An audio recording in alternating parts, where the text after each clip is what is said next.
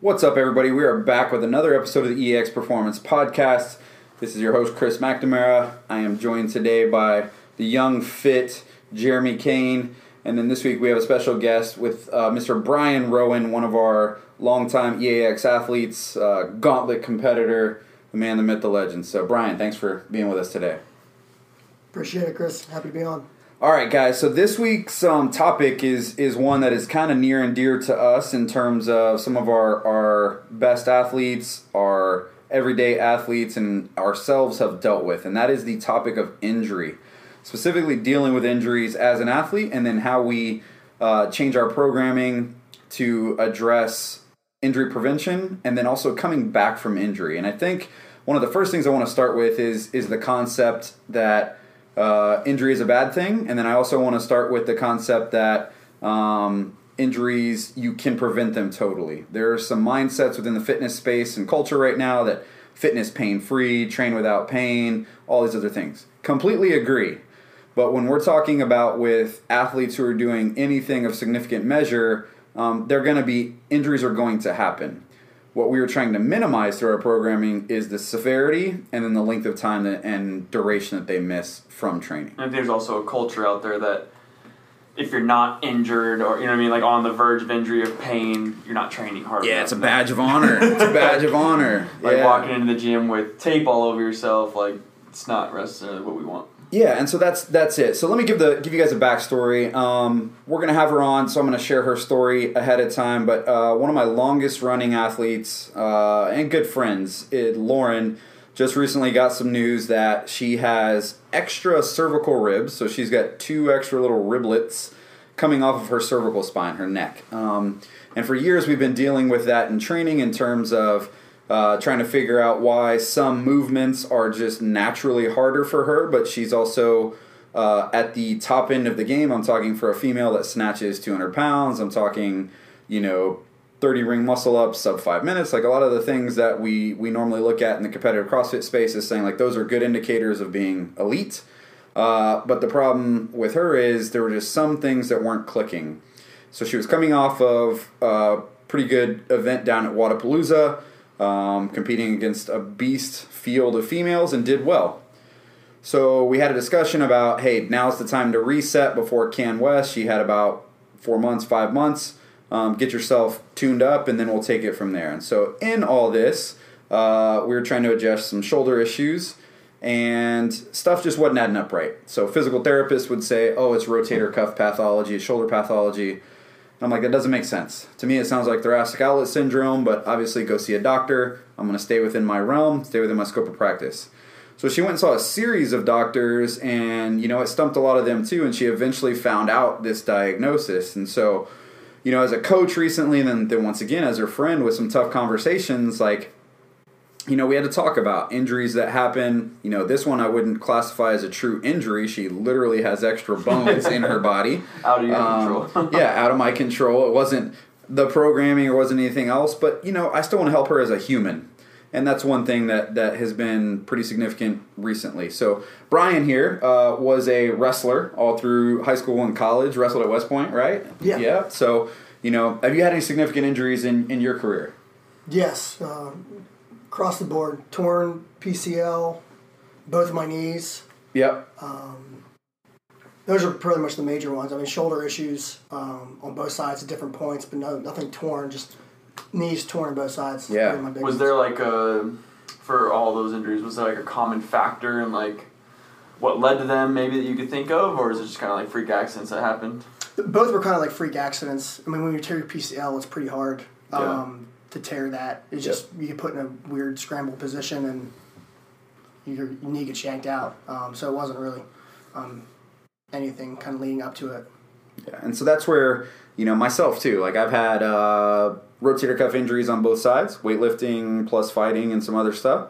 Um, torn bicep skydiving, torn PCL skydiving. Uh, you know, torn hamstring while while Playing uh, softball. playing, playing some high intensity softball. Um, you know, just across the board, same thing. And so I, I think that's where you know, having dealt with it personally and then professionally coaching people, you know, I know both the psychological impact it can have on someone while they're dealing with it, but also coming back from injury. And then at the same time, I also know when when it happens, some of our athletes look to us like, "Hey, why'd this happen? You know, could have been prevented." And so I think the first thing we need to classify is is injury types, right? So we've got we do have catastrophic injuries, the ones you were talking about. Um, you know, where you're you are wrestling, you are competing, you are in the moment, um, or even just training to compete and they just happen. They're fluke things. As much as we wish we could predict them, we can't. So when there's catastrophic injuries, I think one of the bigger things we need to realize is like they're gonna happen in in in sports where they're high contact and high intensity. But as coaches, what can we do to build a more durable and resilient athlete on the front end? And then how do we get that athlete back to a high level on the back end? So that's the stuff I sort of look at. Yeah, I think um, when it comes to those two, as a coach, you're kind of mentoring people as well. Like you're like, it's easy for people to say when it, when we get into other injury types of like over programming or movement mechanics, but when it's a freak accident, like you can't control it.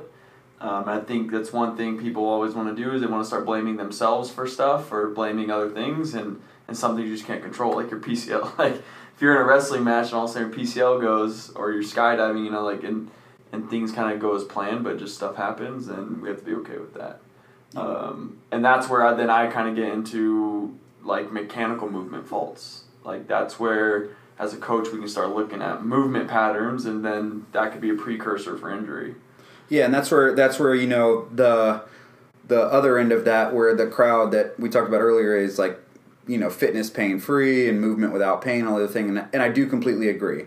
Um, when I try and program and do those things, pain is never an indicator of a good workout for me. In fact, it's it's an indicator of poor like programming on my part. So it can be structural or mechanical, but it can also be people who have a pain addiction to like the intensity of a workout, right? So we we talk about physical injuries, but there's also some some psychological injuries that happen when you are all intensity all the time. You become a, a stress junkie, right? Intensity addicted and that has a very real profile biochemically, right? We can look at cortisol, we can look at all these other things that show someone who is always at high intensity all the time has a, a metabolic injury, if you want to look at it that way, or yeah. hormonal injury, and people forget about that because it's fun. It's fun to be like, yeah, man, I grinded out a billion reps today, and it's like, what are we doing? Why? You know, there has to be a fluctuation, like we we talk about in our other episodes, like the human body is complex, right? so. Yeah if you're just redlining all day long, you're not allowing those natural fluctuations to happen. So that's when we start to see hormone imbalances, metabolic fatigue, and then you just see like stagnation across like programming. So months and months go down the road, you're not getting any faster, you're not getting any stronger. What you're getting is you're just getting more used to sucking, mm-hmm. and then like sure maybe a little bit stronger if at all.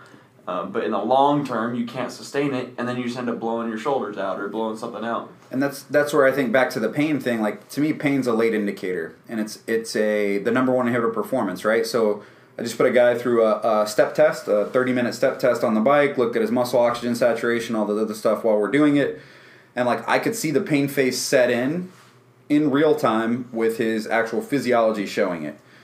And so that's an indicator in training to me, like oh, I'm not ever dosing pain. I'm dosing a stimulus right before that to make it you can go longer and faster and better before the feeling of pain sets in or the perception of how hard something is. Same thing on on mechanical dysfunction, right? So when I'm looking at at what I was talking about earlier, we've got catastrophe, like Brian was talking about with his PCLs, and I'm, I'm talking about my stuff. But we've also got just movement related problems that I do think can be diagnosed and taken care of early on. And so that's that's where with programming I try and focus. And then with with Lauren's thing, like we've got some pathological issues. She she grew some extra ribs. No, she's always always had them. Um, but other people do have pathology, and we can't discount that either. Um, but for me, where I mainly live, you know, the ninety percent of problems I'm going to see is related to people who don't move well. Yep, I'll use myself as an example. I tore my ACL meniscus. It was a non-contact, which generally means essentially I stuck, changed directions, and my knee just went the other way. Um, typically, if we look at someone like Robert Griffin III and whatever draft combine he was in when he does his vertical RG3. jump, his knees, like his knee valgus, just in a jump alone, I think someone measured it. It was insane, and and when you look at a movement pattern fault, you already know he's maybe weak in the glutes that are stabilizing the hip, which then stabilize the knee. Dude's torn his ACLs like three or four times. Yeah, I mean, I, I know I was doing my internship, I think the year after RG3 got drafted. And so I was down at Exos and I'm watching guys like Jadeveon Clowney, um, you know, do his vertical leap. I'm watching some of these other guys do it. And then you'd watch RG3, who had, I think he had like a 42 or 43 inch vert, something Huge, like that. huge. And it was actually on a Subway commercial. Like they showed him doing it. But when you watched it, you didn't have to be an expert in anything. His knees looked like they were knock kneed, touching at the bottom of his load up. Like he'd load for his jump and then go up. And same thing when he was landing. And those are those precursors that we can see in training, those movement patterns that we're like, I can't tell you when it's going to happen, but it is going to happen. You're going to tear your knee. Yep, and I think when we get into the topic, kind of the overarching topic of the whole podcast, which is how to prevent it, um, from a coach's standpoint, it's my favorite to run people through drills that will make that stronger. So they always come, oh, I got knee pain. It's like, okay, well, let's see if your glutes are firing correctly to then stabilize the knee. And I'll send them through, say, a single leg squat progression. And they're like lighting up on fire at like 10% of their body weight, which is not a lot that's an indicator for me that we need to continually progress that because you're just not strong enough to stabilize properly and move properly. So I think a lot of people, if you don't have an experienced coach, you're looking at a squat pattern like, oh, knees track over the toes, blah blah blah. Well, you can the body can compensate really really well, and it may look okay structurally, but then you isolate the knee and go, okay, let's do a, a rear foot elevated split squat, and they're like struggling to hold any sort of tempo, upright posture, extension of the left hip flexion of the right hip, and be able to activate the glute properly, that is running and cutting right there. Yeah, so that's the that's that's a perfect example and, and like a segue as to with Brian here today. Like, so Brian, you know, for the audience uh, that doesn't ha- have a familiar background with Brian, like Brian has been one of our you know EAX performance like group class members for a long time, um, probably close to a year, something like that. Yeah. And um, you know, recently was like, hey man, I want to take it to the next level. I want to compete. He went down to Wodapalooza with us, um, jumped right into the gauntlet, something that you know I wouldn't even do. people. Yeah, and it's like let's throw down. He we have some funny stories. He is he is uh, in our mind he is Tia Claire Toomey and Rich Froning's training partner. Because if you guys would have seen the warm up area and back, my man Brian is hitting his his wall balls and his toes to bar right in between Tia Claire, Rich Froning and his team, Brooke Wells, Brooke Wells, and then there's Brian. There's there's B row up there. So it was awesome. Um, but you know, as we as we talk about Brian, like yeah, he's coming into us with an injury history, right? So one of the first indicators of a future injury is a prior injury.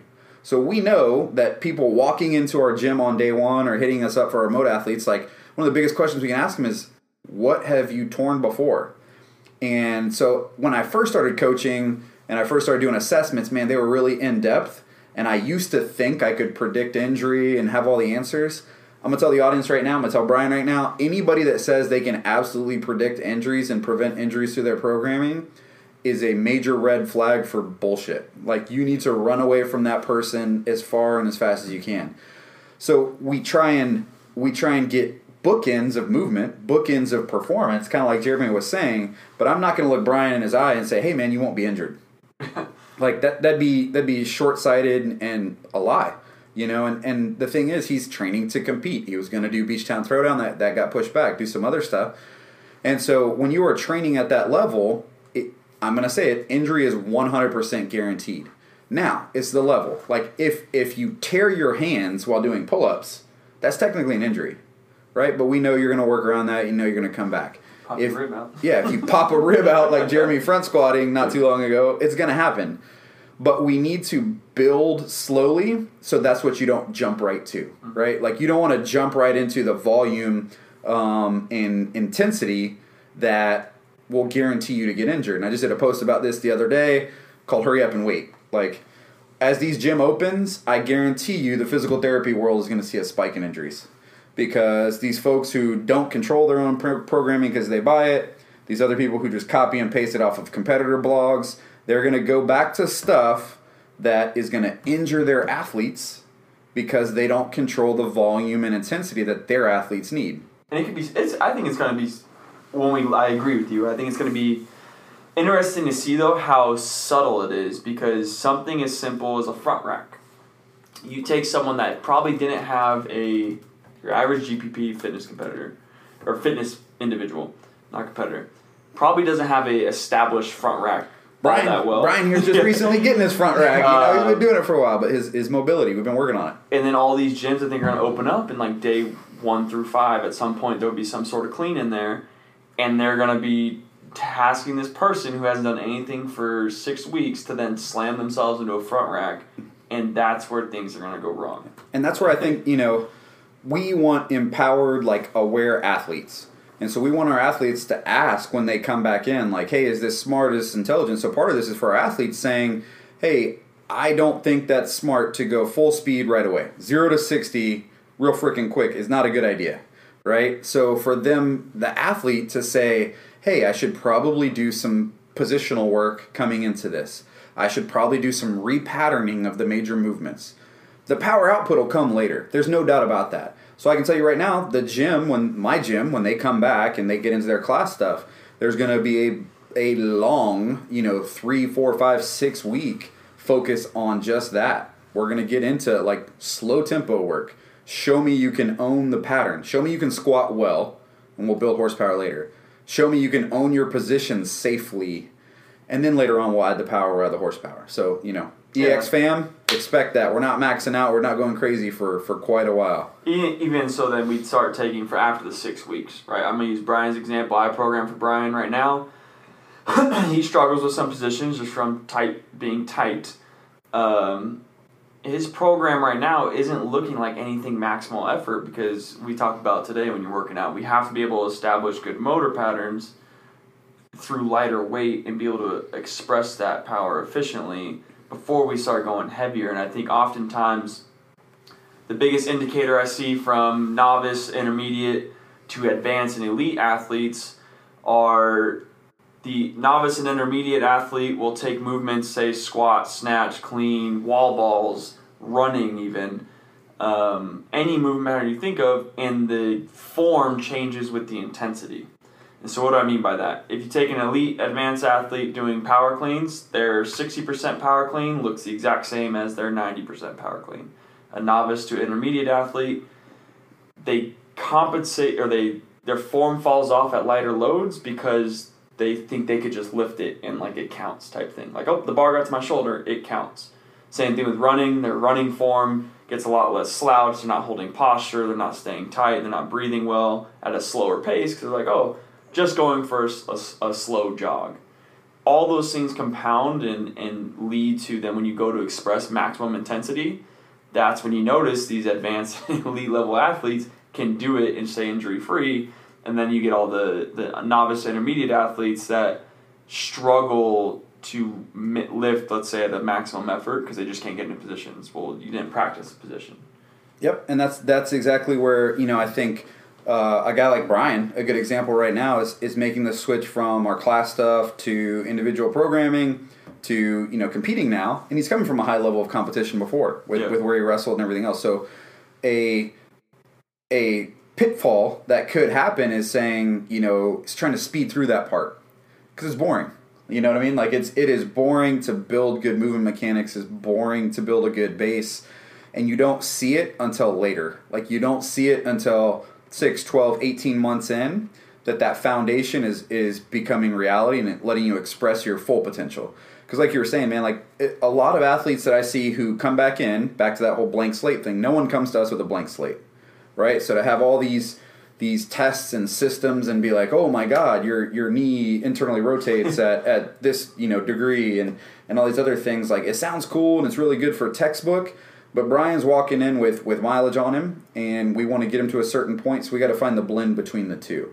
And and so I'm reading a book right now. It's called Think Like a Rocket Scientist. They have this chapter that just you know blew my mind on how it compared to here in terms of they say they have a saying that say um, test to fly, fly to test, and they mean about rockets, right? So like you got to test a ton of stuff before you ever launch a rocket. Or you're going to kill people.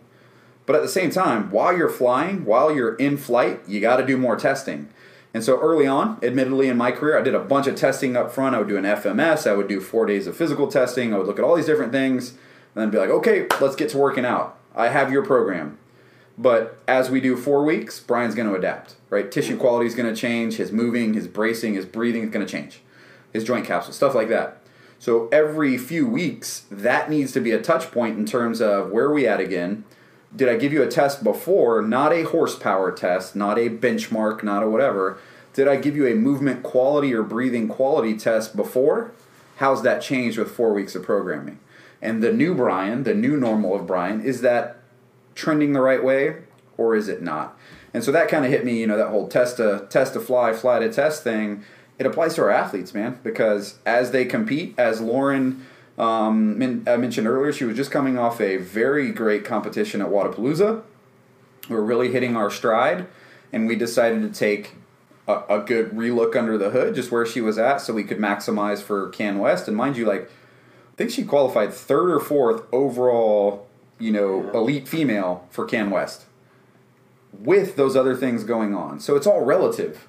So Brian coming in with his background, Jeremy with his background, my background, we gotta we gotta test while we fly as well. You know, we gotta keep the test going. So that way we're not just programming for some some hypothetical person, textbook person that never comes into reality.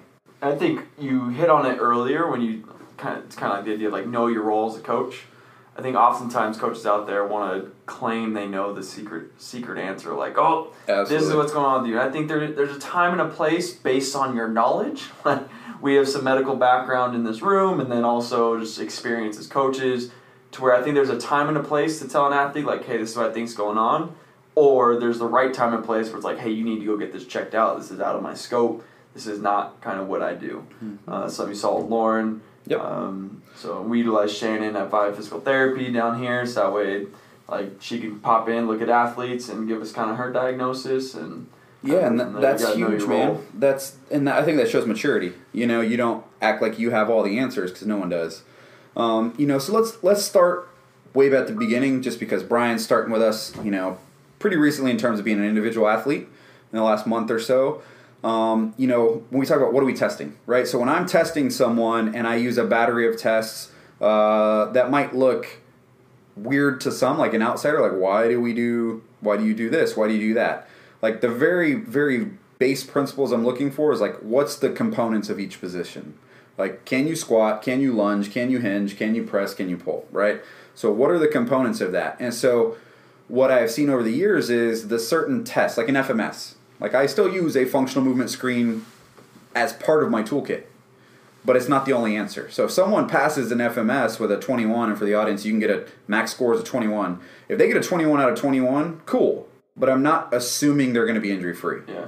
Right. So I'm looking at the components of position, and then we're going to add a little bit of load to it because that's where that one side of the coin, that one audience that's like, hey, fitness pain free. Um, we can never have fitness. We can, you know, we we can't go past a certain level you're going to break people. You know, injuries happen at certain speeds and loads that if you've never experienced them in training, you're definitely going to get injured when you do it in sport. But in training, we need to add a little bit of load, we need to add a little bit of respiratory demand, metabolic demand, a little bit of stress, and dose it just like you would a vaccine, right? So if you had a non contact ACL injury, a lot of times that non-contact ACL injury is like glute med weakness and some other stuff, and you're like, if you've never looking back retrospectively, you can be like, oh, it probably was this, this, and this. Mm-hmm. But if you've never trained that in training and you have that injury, well, of course it makes sense. But if we address it upstream and try and get ahead of it, then hopefully not only do we prevent it, and we'll never know if we did or not, or we make you get back to function faster. And with a lot of my programming, that's the other thing too, is like if it fails, if someone gets injured, what have I built within them to be resilient to get back faster? Yeah, I think that's good. I think looking back at the program, because for me personally, when I look back at programs, I if one of my athletes were to get injured, I first try and look and see if maybe it was something I did. Um, mm-hmm. Because I think oftentimes coaches want to po- point the finger, but you know, overuse injuries is a thing uh, not taking deloads, not managing maybe reps and volume, even intensity. Um, so that's usually the first thing I do is I'll go back, look at the last three, four weeks, kind of see where my head was at, and then look through like kind of notes that I maybe can look into further detail now because I think that's part of it. If we're not measuring volume, what was the the, the study that came out in the Olympics where the only common factor that was common among all injuries that happened in the Olympics was their training volume increased by more than ten percent. Yeah, yeah, you're, you're beating me to it. It's, it's acute to chronic training workload. So Yeah. like, you know, I'm going to post a bunch of these. I've got six studies I'm going to post in the show notes um, on some of the research that I was doing for this and for other things that, that I go to all the time. And that acute to chronic workload is the number one way to injure yourself, right? Spike your training intensity and or volume within a seven day period more than you've done the last three weeks, right? So they looked at it for 28 days and they were like, hey, in a seven day window, you spiked more than about 20%, you're sevenfold more likely to get injured. Sevenfold. And so what's going to happen is people are going to come back from this quarantine, right? And they're going to go back to what they used to do. Some people are going to be smart about it. They're going to be like, I used to do one hour a day, five days a week. I'm going to come back to that. Well, if you've been doing one hour a day, three days a week, and you add one more day right out the gate, much less two, guess what you just did? You just spiked it. Instead of equalizing that across a week, equalizing that across a day, and making a much more intelligent approach to how you're returning back to training. And something I always communicate with my athletes is that most common I would say statement I get, especially going through now, or if I'm starting on a new phase or cycle of a goal that we want to do, um, we're dropping back and do typically have a deload, so we come back, start ramping up intensity and volume. But the number one comment I usually get is um, like, oh, like I feel really good, like I feel like I should be doing more or something along those lines. My biggest kind of response to that is just like, hey, like that's where we want to feel, right? Like we want to feel good, we want to feel hungry to come back for more because you feel that way until you don't. and it seems pretty stupid to say, but at the end of the day, if you kept pushing harder and then now all of a sudden you get injured, like now you don't feel good and now you can't train or now you happen to maybe blow a meniscus or ACL or whatever because you just wanted more, and more, and more, and more instead of not getting greedy is what I kind of put it like attack the day for what it is, move on. There's nothing that's gonna like get you that much better. Yeah, and that's where back to being aware and intelligent athletes. Like I want Brian here to be able to say, "Hey, today, eighty percent felt like eight thousand percent. Not pushing it." Yeah. You know, like we don't give out ribbons here for people suffering. We've never done that. So we we've never given it to people being like, "Hey, man, I I spent an hour in the garage and I could barely hit ninety percent." In fact, uh, in the past, I have quote unquote fired athletes for their unwillingness to back off some because my ethics as a human is not to hurt people and they will intentionally hurt themselves and be like well I, I tweaked my elbow tweaked my back today but i was really going for that. And then at the end of the day too it's also you know evolution athletics as a brand i do not ever want it to be associated with the death by volume death by injury all our athletes get hurt. And so that's where i've had to have that discussion with some athletes like hey respectfully love what you do. You will do great other places but i just can't have you here because that transfers to other people. And, and my point is environment so we don't in our gym allow people to like there's no smelling salts for for moms doing deadlift in our class right? There it's not a thing.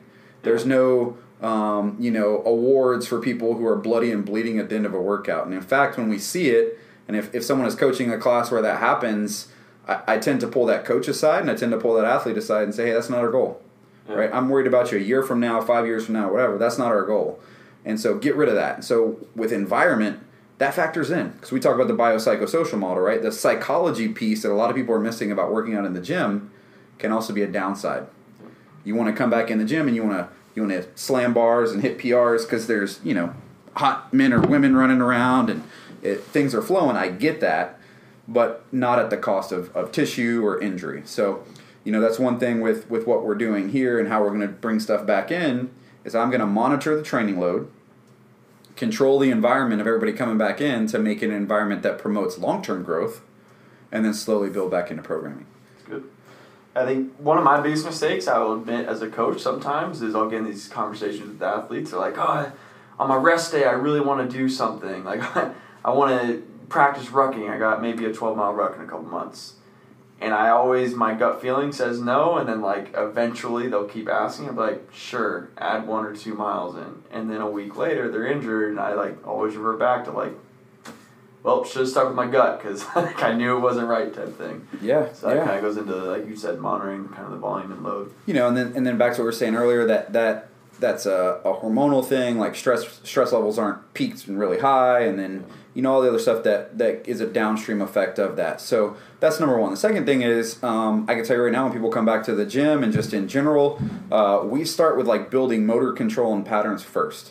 So whether you want to call it the triphasic approach, whatever you want to call it, you know, in, any other system, Kelly Starrett has a really good system on system one, two, and three movements. Joe Kenn has the tier system.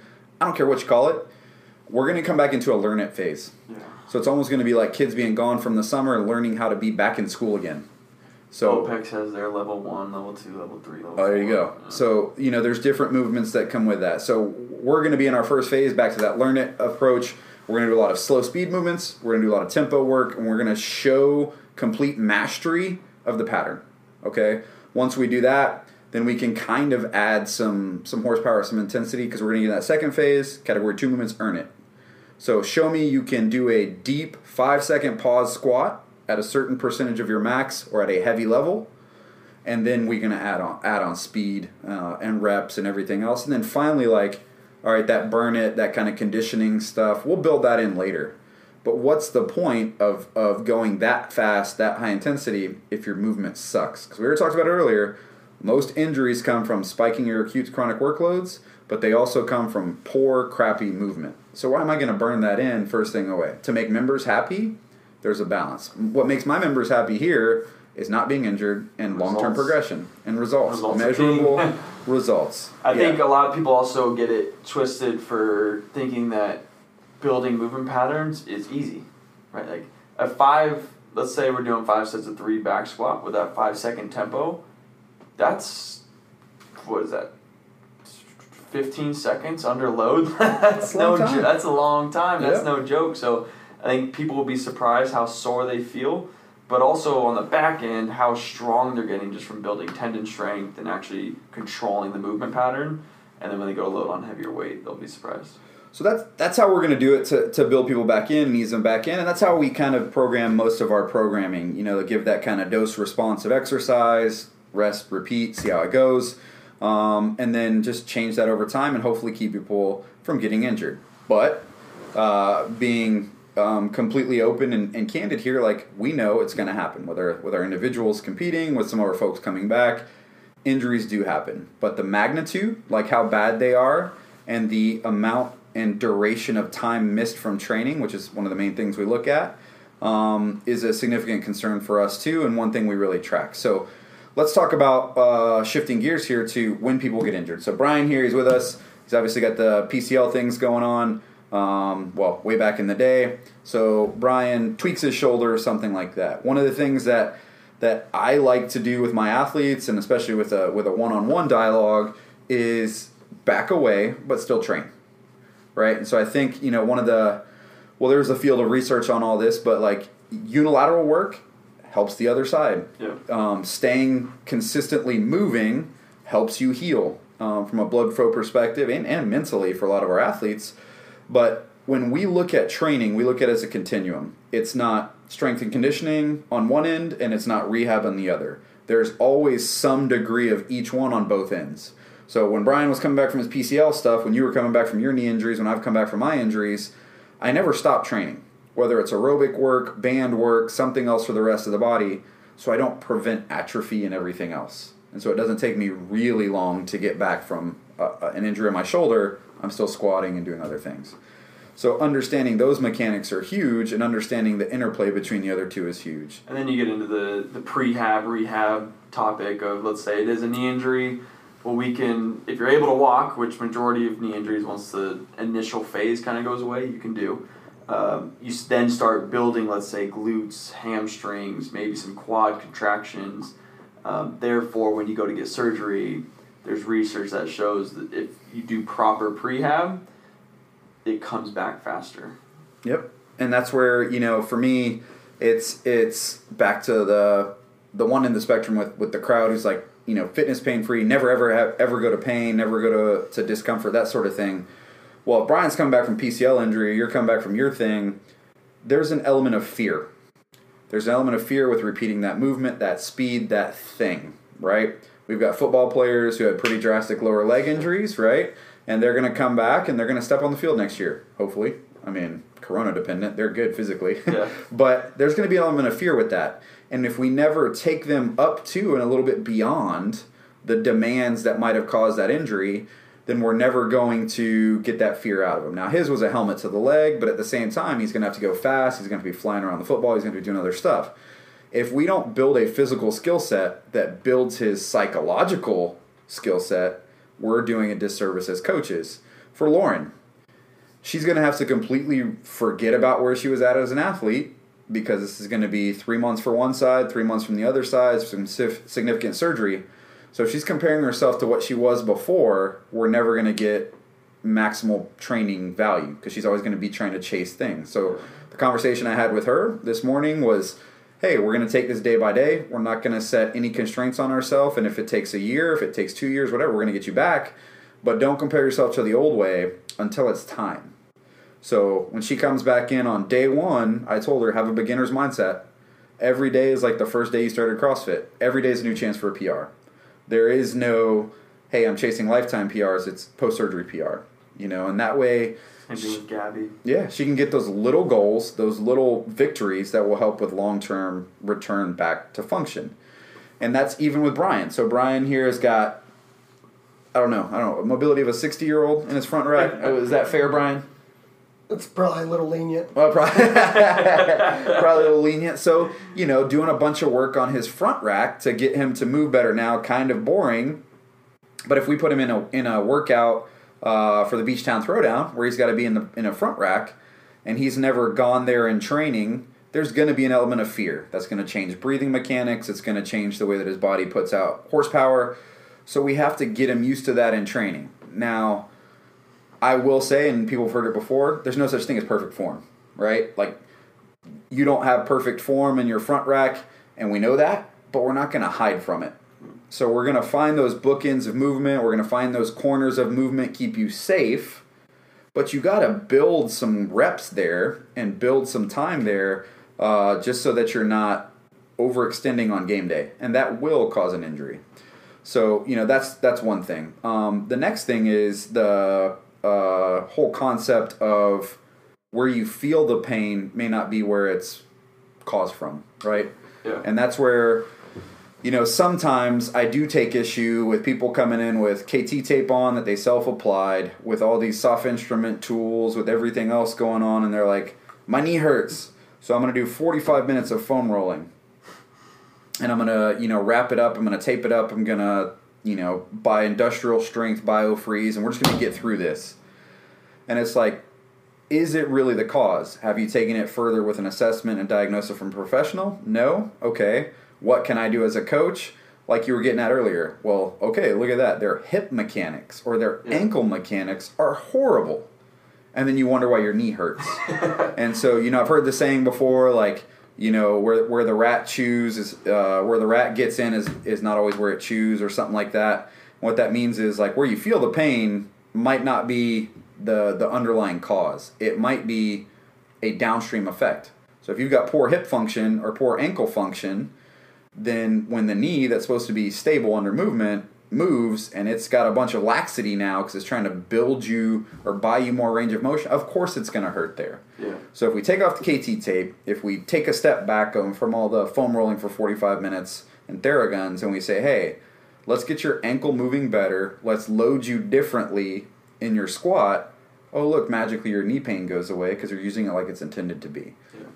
I think from a coaching standpoint as well, if you're relying on those factors such as KT tape, a Theragun warm up for 20 minutes, then some bands around your joints, just to get into a air squat, I think from a programming perspective, something needs to change. Um, that's one of my favorite conversations to have with new athletes or even athletes that maybe aren't doing our programming but just kind of want to nerd out on some stuff and they start asking me questions.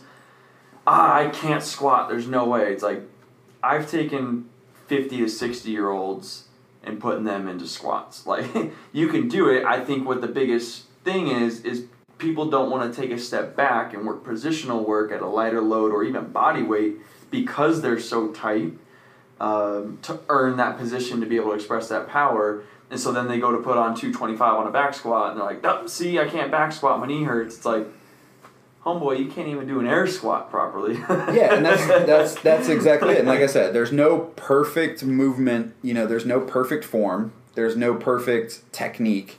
But there are bookends of like optimal movement. And so when we look at that, we're like, okay, we can kind of see, you know, you're getting by, but we could clean this stuff up. Then when we add load and we add speed to it, does it stay the same? You know, it's like okay, my knees only hurt when I'm doing Olympic lifting, and it's like okay, well You've got a bunch of extension there. Does it hurt at the bottom of your knee? Oh, okay. Well, maybe we've got patellar tendonitis. We've got something else going on. Yeah, that makes sense. Yeah. But it's like, hey, what about when we're squatting? When we're doing other stuff, slow, full range of motion. Nope. Okay. Well, that can kind of cue us in on what's going on. Now, to to flip that around, like I do use a bunch of sliding surface techniques with all my athletes, right? Because we're not going to change joints much. That just that doesn't happen from a cartilage standpoint, from the the tissue that surrounds a joint. You're not going to have much short-term effects on a joint. You're not going to change your spinal mechanics. You're not going to change, you know, how some of those things feel. But I can change some of the sliding surfaces. So, like, first thing, hydrate. Like yeah. a lot of people forget, hydration is mobility work. How hydrated you are and how how well you uh, attack your nutrition plan is mobility work. Period. Flip that around. Like then we get into the gym, you're well hydrated, your tissue isn't just gummed up, you know, it isn't leather. Well, yeah, now we can get into some of the, something simple as contract and relax. Like some people are just so stuck in a hip hinge, um, you know, hip forward position because they sit at a desk all day. And then you want to come back in and you want to do Olympic lifts and you want to where your back hurts. You know, some people are, are just stuck in these weird positions driving. Like I've got some people who drive. I'm looking right at Brian right here. Brian drives for work quite a bit. One leg different from the other, you know, arms shifted and shoulders spine, shifted. Yep, exactly. And then he comes back in. It's like, hey, Brian, I want you to front squat heavy. Well, then that might be a guy where we do some, you know, PNF or AIS work is, is what it's called. Okay, that doesn't work. Now let's try some tack and floss stuff, yeah. right? Let's try some. Our good friend Dan runs ruck wrap. Let's try some ruck wrap on you, but it shouldn't be a default. You know what I mean? So have those tools. Every one of my tactical athletes goes to their events with at least two rolls of ruck wrap, at least one form of soft tissue tool. A lot of times it's just one of those mobility balls or whatever, um, but there's a time and place for them. Not all the time. And the last thing we talk about, you know, we talk about the Theraguns, we talk some other stuff, like pressure waving. So some of my more advanced athletes and some stuff I do personally, if, if you want to look it up, if the audience wants to look it up, is is like you know uh, functional range conditioning, Dr. Andreo Spina. He talks a lot about it in terms of like knowing what your active and passive range of motion is for the day. Every day is a new set point. So we'll do these end range liftoffs. We'll do these, you know, pails and rails where they're just doing circular movements of the joint, find out where they're at for that day. But it's not every day in, every day out because if they have to walk into the gym and do 45 minutes of that stuff, I put that on the coach. I put that on me. Because I'm not measuring training load and intensity and movement like I should. Yeah, I mean, you pretty much nailed it. yeah, so you know that's that's kind of uh, how we approach it.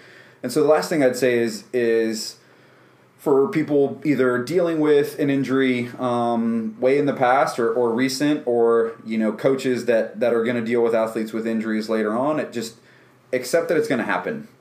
Don't don't take that as a free reign to say, "Oh, we're going to work out till we get injured." No, it's not. That's not it either. But it's being it's the difference between being reactionary and having a response.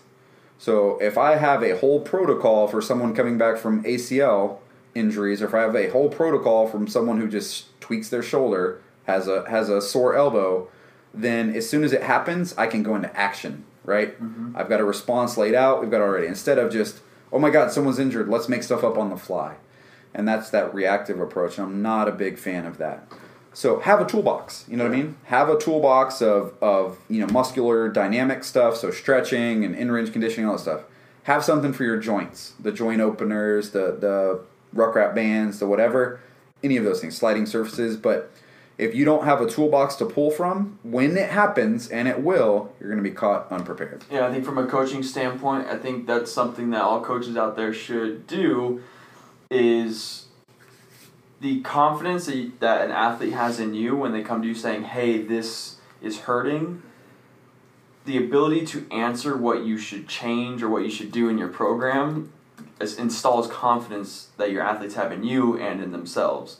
Um, oftentimes, what I see is athletes will come up to me and be like, ah, my shoulder's just not feeling great. And they describe me what's happening. We kind of go through like a, an assessment of it um, for what my place in the injury is. Um, and from there, understanding and being knowledgeable about things, you can then assign maybe a different movement for the day or ruck wrap, theragun, something, some sort of drill to maybe activate, um, contract, relax the muscle to where all of a sudden they're like, oh my gosh, that feels so much better. Then we kind of diagnose where the injury, maybe it wasn't an injury, maybe it's just kind of a tweaked uh, muscle like cramp or something. So, um, and that information that we give our athletes is something that I see on the daily. The confidence that they're gaining with us is that okay, these guys aren't just reading from WebMD, yeah. or they're not just guessing or throwing darts at it. Um, it's actually understanding movement patterns, understanding tissues that are activated in each movement, and then assessing from there. Yeah, and so I'll, I'll you know kind of leave it with this for the audience this week is is one of the books that absolutely changed my mental approach when I was still competing, um, and then something that I recommend to all coaches, which is a book called The Gift of Injury. So Stu McGill, one of the you know best spine experts in the world, um, worked with a guy named Brian Carroll. He was a world class power lifter. I think he had you know like eleven hundred pound squat, eight nine hundred pound deadlift, something like that, and um, had like a disabling back injury. And so the book Gift of Injury talks about it's both of them together talking about the approach they took. And so the reason I kind of stick with that is like some of my biggest um, improvements as an athlete came after injuries, resetting my mindset. Everybody has to go through adversity to make it to the next level of whatever they're doing. Some people try and accelerate to that with really hard workouts and training, and, and they think they can accelerate it to that, but sometimes you just have to go through an event like that to shift your priorities and perspective and teach you smarter ways to do things. So, coaches, athletes, absolutely recommend that book, uh, Gift of Injury by Stu McGill and Brian Carroll. Um, you know, I think everybody should read it even before they're injured. And it just talks about what I was getting at earlier. It's on a continuum. Like, you may have a little injury, you might have rolled your ankle. You might have a potentially career ending injury of a spine thing like this. For a power lifter, competitive power lifter, that's his career, that's his life. And so, looking at those things from different perspective can really shape how we approach um, our own internal practice and, and, things we do on a daily basis. So there's that. Um, we are going to add two new things in this week. Uh, so first off, we did a Q and A on our um, uh, Instagram, and we had a couple good questions. Uh, first one from my man Manny is is or Isaac was, you know, how do I get better at running? Uh, hey, big guy, you are already a good runner. Uh, if you're listening to this, don't worry about that too much. Um, and that's too broad of an answer. If you want to get better at running, obviously there's ways to dissect it. But right now, with you being, uh, you know, a champion in what you do in cross country and being still a teenager, we've got a lot more to work on before we really dig deep into it. Second one, well, and I think from that too, there's an aspect of um, energy system versus skill. Mm-hmm. People don't want to admit running's a skill you can have all the energy system in the world, and then if you're not running actively, there is a skill component of like, hey, go run for four weeks, and you'll yeah. automatically start to see your times come back. Absolutely, that specificity. Uh, second one, Steve asked us, "Hey guys, how do we uh, adopt your mindset while training alone to maintain intensity?" Um, same thing, man. We could dedicate a whole episode, I think, or ten to mindset, and specifically in the tactical athlete world um, that you're coming from so I know personally in, in my athletic and, and tactical athlete career, army career, uh, there have been times I've been forced to train alone, and I think that's a good thing. So sometimes when we're in, in a competitive environment and we need to maintain intensity, we're using the environment as a crutch for intensity that we haven't earned. And so if you have to, you know, amp up, throw on the death metal, hit the ammonia salts and other stuff to do a Tuesday afternoon training session – that's intensity that I would say is not quality intensity. To flip that around though, like sometimes there is value in holding yourself accountable to others, working out in a in a training environment that pushes you to be better. So I think there's balance. To get back to you know a bottom line answer is uh, adapting mindset while training alone.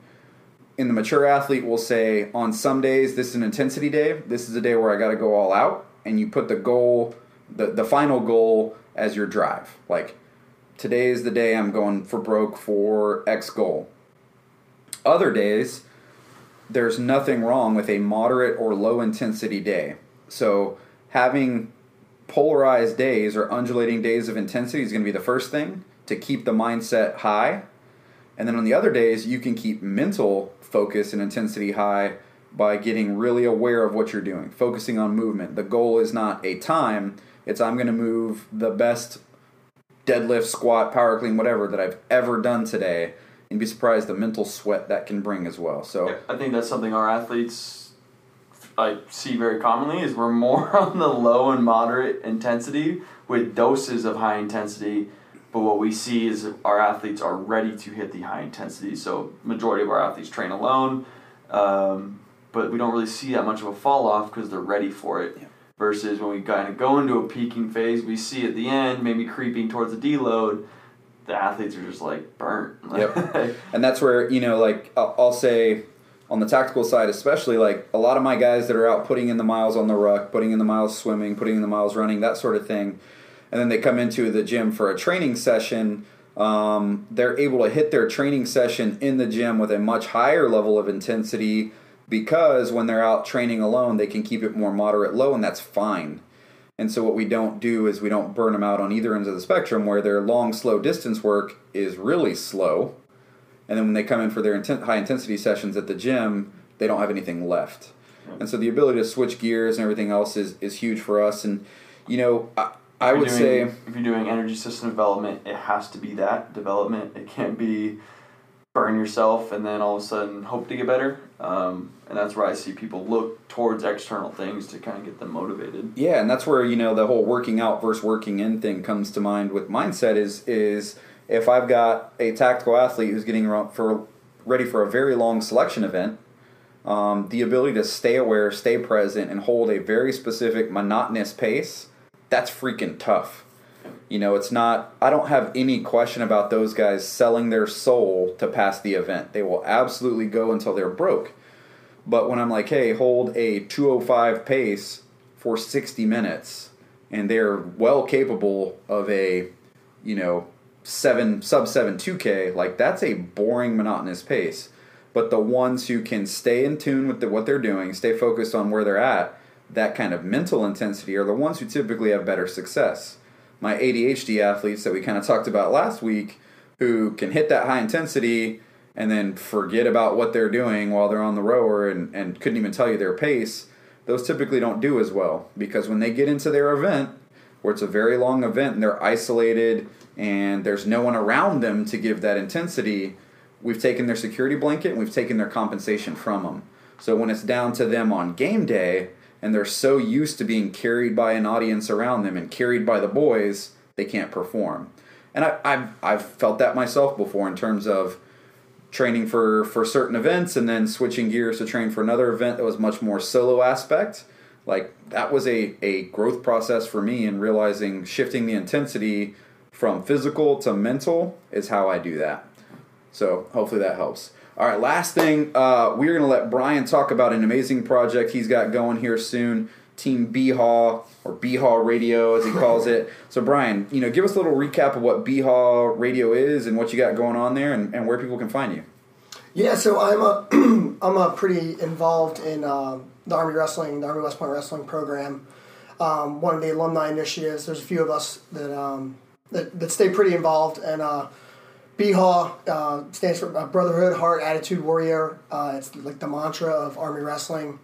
Um, we're going to be starting a podcast to just to talk all things Army Wrestling.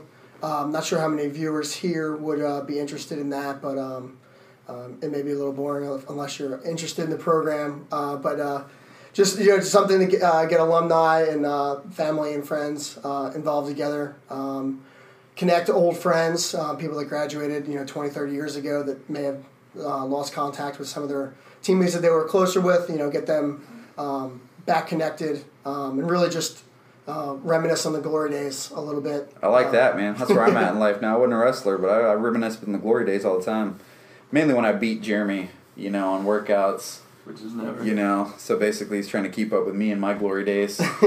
I compare the, the me of 10 years ago to where Jeremy's at now, so that's, that's how we do it. I So asked can him what his Angie time was. He pulls up a time from 2009. 2011. It was 2011. So nine years ago, you know, and, and the moral of the story is Jeremy knew my time, still didn't beat me. You know what I'm saying? One so, second, You know, still didn't beat me. So for the audience, uh, hopefully you guys enjoyed this. Um, we could go all day about injuries and, and how to deal with them and, and what we do to prevent and, and treat them coming back. And, uh, you know, just know that it is a significant emotional event, psychological event when it does happen for athletes. Um, but, you know, we get through it together. That's the best part of the whole coach athlete relationship. So uh, thank you guys for listening. Obviously, uh, you guys can find us on, on the socials at Evolution Athletics NC, both on Facebook and uh, Instagram and you know spread the word about this podcast we really appreciate the growth and the, the feedback that it's been receiving so far and as always hit us up with any questions that you have and we'll try and get them answered either here or on social media stuff if we can uh, and to all our athletes out there um, keep on keeping on injuries or not. And then for everybody else just remember as always get better every day